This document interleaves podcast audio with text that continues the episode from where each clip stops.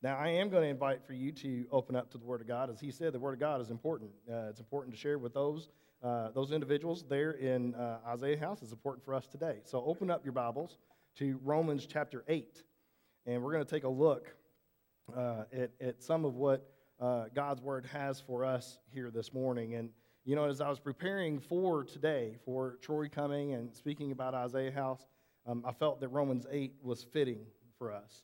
And so uh, I am going to just, uh, just quick disclosure, I'm going to move fairly quick in this.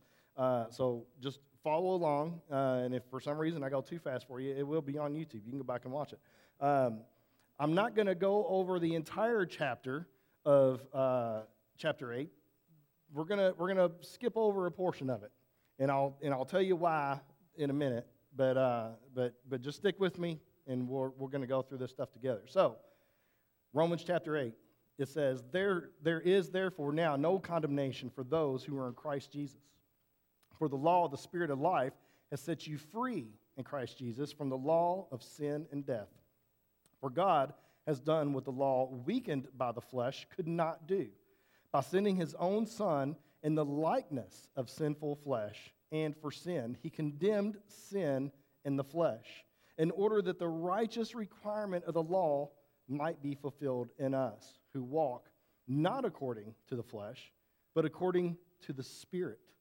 For those who live according to the flesh set their minds on things of the flesh, but those who live according to the Spirit set their things set their minds on things of the Spirit.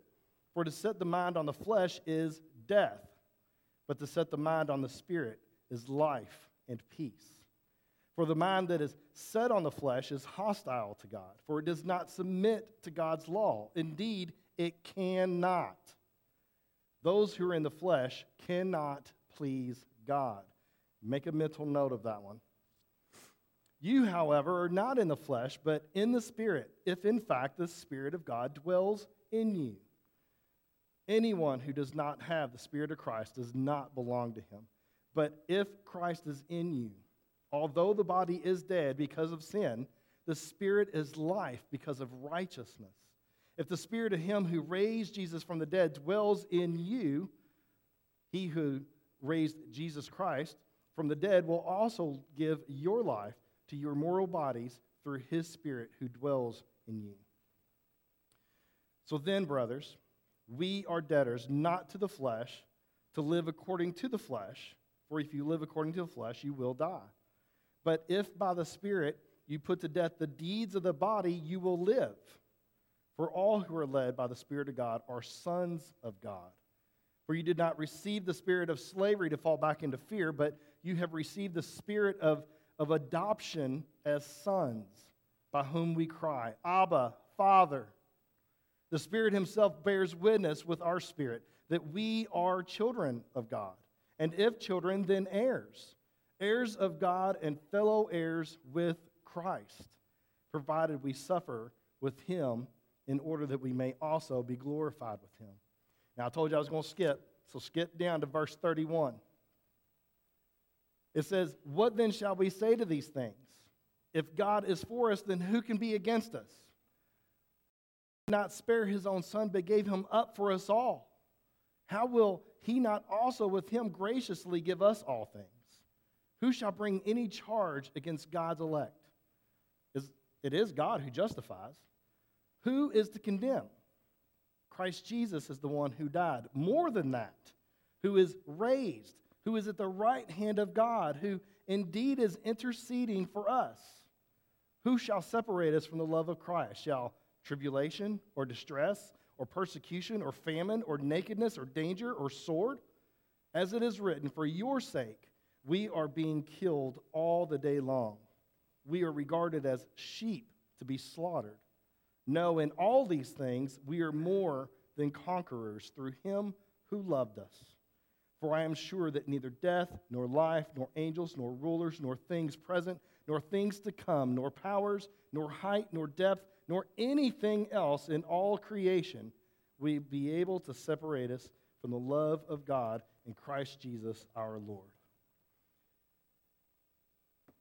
there is a whole lot there. And, and we are not going to get super deep into this because if you know anything about Romans chapter 8, you can spend months here. We're going to do it in about 10, 15 minutes. So, so no, I'm not going to glaze over it. No, I'm not going to give you the, uh, the, the, the half version. No, I'm not going to water it down for us. I'm going to give you some solid truths that the, the God's word gives to us, but we're just going to do it quickly. So here's the thing. When, you, when you're reading through the beginnings of chapter 8, what we get to see there is that we are sinful by nature, period. We are sinful by nature. We are born into defiance against the Lord ever since sin entered into this world. Adam and Eve. That's when it started, that's when it began. Verse 2 goes on then to tell us that our flesh is weak, and we who are flesh are condemned. Condemned to what? We're condemned to hell. Because of sin, our destiny is hell. But then it says that God then also gave us these laws. Now, why did He give us the law? You, you know, we're, we're given, if you just even just stick with the original Ten Commandments, right? We know we can't even follow those. There's 600 and plus laws that are actually out there. He only gave us really these 10. He's like, here's the top 10, follow these, and you're going to fail in every single way. So, why, why, would, why would God give us these laws? And it was to prove to us something. What was it to prove? To prove your sinfulness. God knew you were not going to be able to follow even those Ten Commandments. Basically, God was going, Watch this. Follow these rules that I already know you can't follow. It's almost like a. Um,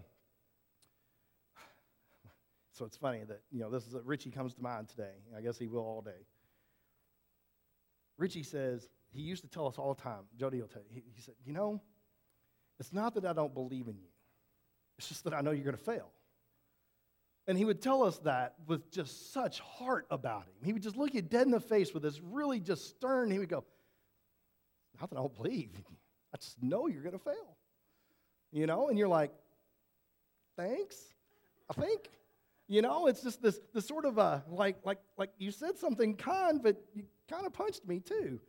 And, and so God kind of does the same thing. He gave us these laws, and He gave us these laws because it's to prove that we can't follow them. Does that make sense? No. Not to us, not to our mortal minds, like it's hard to grasp. You're like, I thought He gave us those laws so that we could follow them and be good people. It's like, no, He gave us those so that you could realize that we all fall short of what? The glory of God. We can't, we can't do it. We can't we can't stay on track. We always veer off course. It's to show us our sinfulness and it's to, so that it can stand out right in front of our faces. We were then given a gift. We were given such a precious gift, and it was the ability now to receive the Holy Spirit through Jesus Christ. This gift is the only gift that we are truly set us free. It's the only gift that we can, that we can have in our lives that will, will, will enable us to experience true freedom. Verse 3, it says that God sent his son, Jesus, in the likeness of our flesh, to take upon himself our sins. And the only reason he did that was so that the law could actually be fulfilled, because we couldn't do it. Our sinful nature wouldn't allow for it. But Jesus Christ, who is perfect, that, that, that perfection that he had was the only way that our sin debt could be paid. We needed a sacrifice, and that sacrifice was Jesus Christ. Now we see that, that the scripture then goes on to tell us it says there's no condemnation for those who are in Christ Jesus. So then it starts to beg the question of you do you believe in Jesus Christ as your Lord and your Savior? It's not a question I can answer for you. You know that. I've told you that a hundred times. I'll tell you a hundred more. Are you a follower? Now, I'm going to put the word true in front of that, and we're going to say it this way Are you a true follower of Jesus Christ? Our vision for the year, as you heard me talk about last week, is I have decided. We've got to stop living in the, in the gray area. We got to stop riding the fence. We either are for and follow Jesus or we're not. It's a very black and white issue. As black and white as the words on these pages. We are going to be shooting towards this goal all throughout this year of driving us toward the uncomfortableness of I have decided. And if you have decided to believe in Jesus Christ, have you decided to follow him and him only? Now, if that's you, then this scripture applies to you that there is no condemnation for you. It doesn't mean that you don't still screw up, doesn't mean that you still don't sin, but it says that Jesus Christ has you. He's got your back. He's already paid your debt. There is no condemnation for you. Your past sins are forgiven. You are no longer a slave to sin. You have been set free, and the chains that, of, of sin that were binding you together, keeping you in bondage, have now been broken. That's what that means. But it's if you're a true follower of Jesus Christ. You see, our flesh cannot, just as the scripture says, our flesh cannot, it does not have the ability to please God because we are sinful by nature. No amount of effort, no amount of works can accomplish saving grace. It is only by the grace of Jesus Christ that we can be saved. And so, through the Holy Spirit, through Jesus Christ, we now get to experience something called hope and peace and life that can only be found in Jesus. And so, as you continue down through the scriptures and we get to uh, the area where it talks about, it says, you know, brothers, we are debtors, we're not flesh to live according to the flesh. If you live according to the flesh, you're going to die. And then it lays out for us that, that, that we cry out, those of us who have been adopted as sons and daughters, we cry out, Abba, Father. And the Spirit Himself, it says, bears witness in our spirit that we are children of God, that we are heirs to God, even fellow heirs to Christ. But in order to be able to claim that, you have to be committed. You can't half heartedly approach this thing. We have to give up ourselves and we have to follow Jesus. Now, we're all in different journeys here. Not everybody is going to be a scholarly type person that you're like, you know, like, like you know, some of us know people in our lives. It's like, well, I know that person's going to heaven, and you know, oh man, if they don't make it in, there's no hope for me. Like I've even said that, right? Like you know, like, like Ray Sparrow. I'm like, he didn't make it. I'm done. You know. But that's not really how it works, is it? It's here. It's in my heart. It's do I believe in and trust Jesus Christ? He knows I'm going to screw this thing up. That's the beauty of Jesus. He says, he says, I am taking your sins on. I took your past ones. I'm taking your present ones. And guess what? I already know you're going to screw this thing up. You're going to screw it up so bad that you need me in the future. And he takes all of our sins, every single one. He took the weight of the world's sin upon his shoulders. But we still have to give up ourselves. We got to give up our old ways. We have to die to ourselves. We have to die to our flesh so that we can have life in Christ Jesus. In verse 13, it says that if we live by the Holy Spirit, meaning, meaning Jesus Christ lives in our hearts, it says that we will live. And we will live beyond this old crazy world that we are, we are sitting in currently. When we belong to Jesus Christ, do we have anything to fear? If you belong to Jesus, can this world actually do anything to you that won't lead you to something better? See, if you belong to Jesus, you've given your heart to Him, you've trusted in Jesus Christ as your Lord and Savior, this world can come and shoot you dead today, and you get to go be in an eternal rejoicing of paradise and hope with Jesus. Or we can spend an eternal, not eternal, we can spend a worldly life here suffering. Maybe you're someone who's going through pain day in, day out. But you know what? There's something more waiting when you trust in Jesus. Maybe you're a person who, just like Troy was talking about, these, these folks who have addictions. Maybe some of you here have experienced this, or you know people, or your family members are experiencing some type of addiction, and they are going through a literal hell every single day. But if they will believe in Jesus and they will trust in Him, even if they stumble, there's still something better waiting for them. Amen? We know that when we trust in Jesus Christ, that there's no condemnation for those that belong to Him. We screw up. I screw up as your pastor every day. I do. I am not perfect. I know that's a shock. Timmy's back there going, Yeah, I know. Timmy knows me like nobody else. He was like, He's like, Your pastor's terrible. Um, but here's the thing we have to follow Christ, don't we? Don't we have to believe in Him? And, and, and here's the real kicker you can try to be as Christianese as you want. Holy Spirit's going to know if you're faking it, though. That's the problem. He's going to know if you're faking it. And there's a lot of fake Christians in the world today. A lot of them. There's a lot of fake pastors that are out there, too. And here's the, here's the issue with that because the Holy Spirit lives here, you know what? Your heart doesn't lie. Your heart can't lie. God created that thing. He knows what it says, He knows what it does, He knows everything about you, even prior to your existence.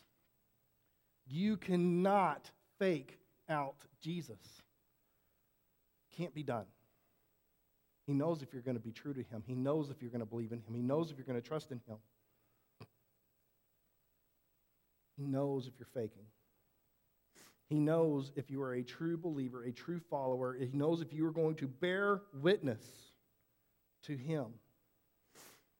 And only true believers and followers of Christ Jesus are adopted into God's family.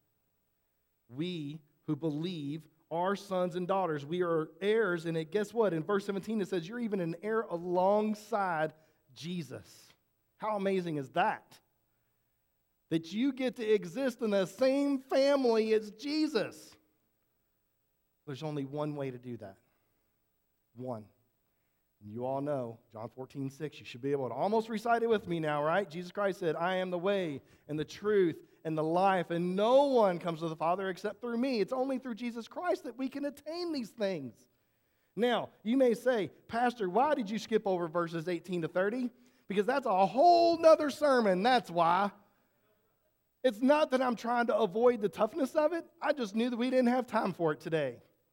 I would love to dive into that one, trust me, and it will come in the future. If you want to talk about it more and you want to find out, well, why did you skip over? Why is it so hard? When you read it, you're going to hear things in there that are difficult to digest. And there's a lot of people that will preach that wrong, unfortunately.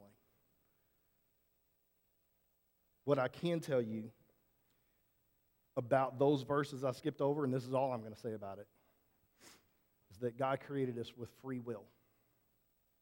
And God says, Whoever believes in me will be saved. Romans, uh, uh, I'm sorry, um, uh, yeah, Romans 10, verses 9 and 10. It says, If you open your mouth and you confess that Jesus is Lord and you believe in your heart that God raised him from the dead, you will be saved. I don't think God creates anyone for the grand purpose of going straight to hell. There is free will. You have a choice of choosing Jesus, and that choice is even happening right now as you sit here today. There's a lot of hard things that exist within those particular verses. We can talk about those later. That's a whole other sermon for a whole other day. But as we as we get to the end of this thing, here's what I want you to see, what I what I want you to, to, to grasp out of this. In verse 31, it says, If God is for us, then who can be against us? If God is for you, who can actually come against you? Who? Can Satan come against you? Oh, wait a second. No. Jesus already won that fight, hasn't he? So if Satan wants to come against you, what do you do? In the name of Jesus Christ, Satan, get away from me. You have no power over me. Even if you were to stay here and torture me today, I still have an eternal home where I'm going to go and be with Jesus, and you, ha ha, are defeated. Right? Your job, it stinks. You hate going into your job every day. You walk into your boss like, ha ha, I'm going to heaven one day. Where are you going? You know, like, like, like I belong. There's nothing in this world that can keep me down. Why? Because I belong to Jesus.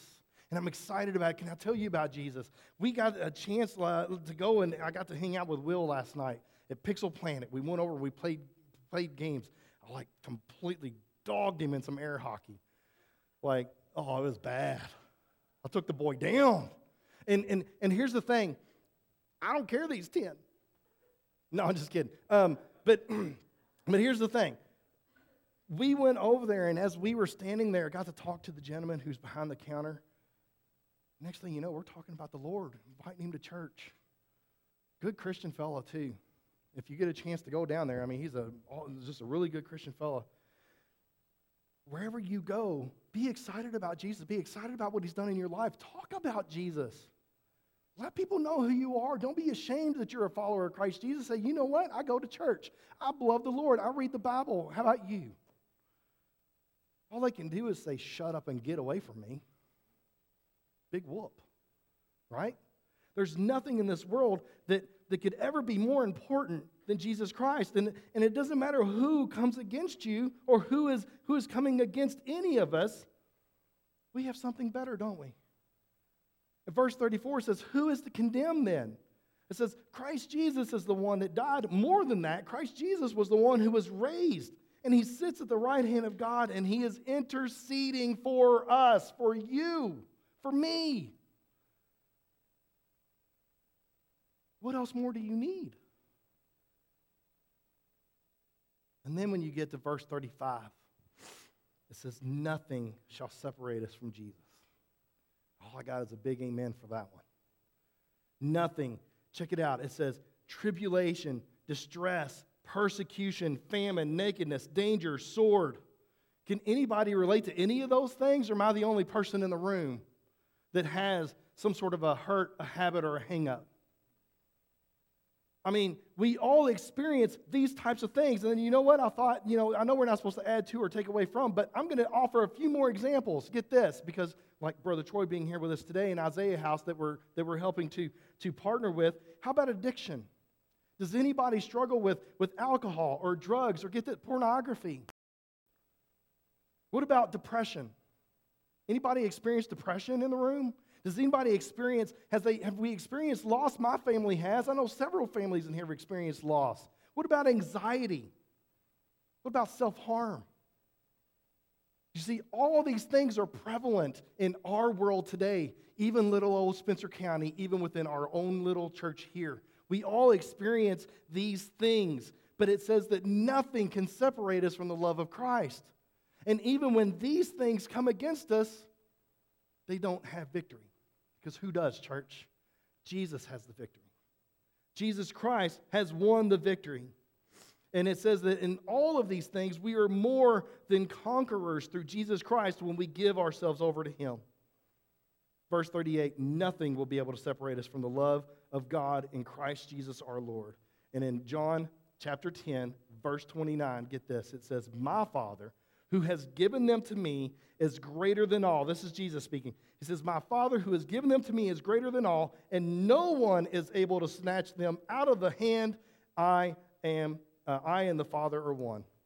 No one can snatch who belongs to Jesus Christ from the Master's hand. When you truly Jesus Christ, no matter how hard Satan tries, he cannot take you. All you have to do is believe and trust in him. Believe and trust in the Lord Jesus Christ. So, this really is the last thing. Timmy, I'll ask you to put these up on the screen for me real quick. Followers of Jesus Christ are this set free in Jesus Christ. We are set free. Do you want to be set free? I'm telling you, this is how. The book, the good book, tells us how to do it. This is our instruction manual for life. The next one we are no longer condemned for sin. You belong to Jesus Christ. You are no longer under condemnation. The next one you can never be separated from Jesus ever. You belong to Jesus, you belong to Him forever, for eternity. And whatever this life throws at you, it cannot overcome what we are going to attain one day. And the very last one, I think it's the best one you are adopted as sons and daughters into the family of God. We're better to be. So, I'm going to close this out. Word of prayer. Worship team's going to come up, they're going to play. Know that this altar is open. And if today you are going through something, you can come to this altar and you can pray. You can come. If you can't kneel at the altar, you can sit in these front pews. They're open, they're always open. Nobody ever sits in the front, ever. Literally. So it's a great opportunity just to come and sit and pray. And here's what I want to tell you. This past week, I went to celebrate recovery for myself because I know I'm broken. I'm not doing so hot with the loss of my brother. I'm not. Now, figure as your pastor, if I can't be real with you, then what am I doing up there? I struggle that I didn't do enough. I struggle that I waited too long, that I didn't push, that I didn't talk to him enough. I didn't tell him I loved him enough. There's a lot of regrets that I have. And I went to celebrate recovery because I need to deal with those things. So don't be ashamed you don't have to be ashamed. I went there and I praised and I worshiped and I gave thanks to the Lord for a group of people that I got to sit and talk to. I may not have to go forever. Maybe I just need to go a few times. But I know that I'm broken. And I'm broken every day. Every day I walk through these doors, I am broken because I'm sinful. And I have to admit that to myself and I have to admit it to God. And I have to be willing to lay these things down at his feet. And so I invite you to do the same. Don't let Satan ruin your joy. It's not worth it. Find joy in Jesus Christ, the only one that we can truly find pure happiness and joy and be fulfilled to the point where our cup is runneth over. Trust in Jesus today. Father, we come before you, we give you praise. Lord, I pray that you would speak to whoever's heart is in the room that is in need of you right now. Lord, really, that should be all of us, but, but you know who specifically is in desperate need of you right now. Thank you for your word. Thank you, Lord, for drawing us near to you. And Lord, I thank you for your sacrifice. Thank you for calling us to you, for, for speaking to our hearts and, and allowing us that opportunity for a second chance at life and hope and peace. So, God, continue to open up those doors. Help us, Lord, to surrender ourselves to you. Help us, Lord, to just leave all of our guilt, all of our shame, all of our embarrassments, all our, all our hurts that we have. Let us just lay them at your feet today and trust that you're going to help us. And then see just how blessed we are. Speak to that one person here, Lord, whoever they are. Give them the courage to get up and to come forward. And then let us as a church love on them and pray for them and, and lift them up so that they know they are not under judgment here. That instead, we just simply love them as you have called for us to love. Let us continue to open our doors to support Isaiah House and their mission. I'm so thankful for Brother Troy and his wife coming and sharing here with us today. I look forward, Lord, to all that they are going to do and accomplish, and I pray that you would bless them in all of their efforts, giving them the energy, the, the encouragements, Lord, the knowledge and the wisdom and the know how to do everything that needs to be done there, Lord. And I pray for the hearts that are attending those programs in all of their facilities. They are, they are yours. And Lord, I pray that you would reach them and that you would touch them and that you would heal them. Help us, Lord, to continue to be a church that would welcome the opportunity, that we would open our doors and that we would greet with open arms anyone from any of those facilities to say, Come in here. This is a place where you can be loved and respected, and that you can worship and praise the Lord with us. Thank you for allowing us to support such a wonderful cause. I pray, Lord, just that, that it would it would just go further than our imaginations can. Thank you, Jesus, for this time for today. Pray this all in your precious name. Amen.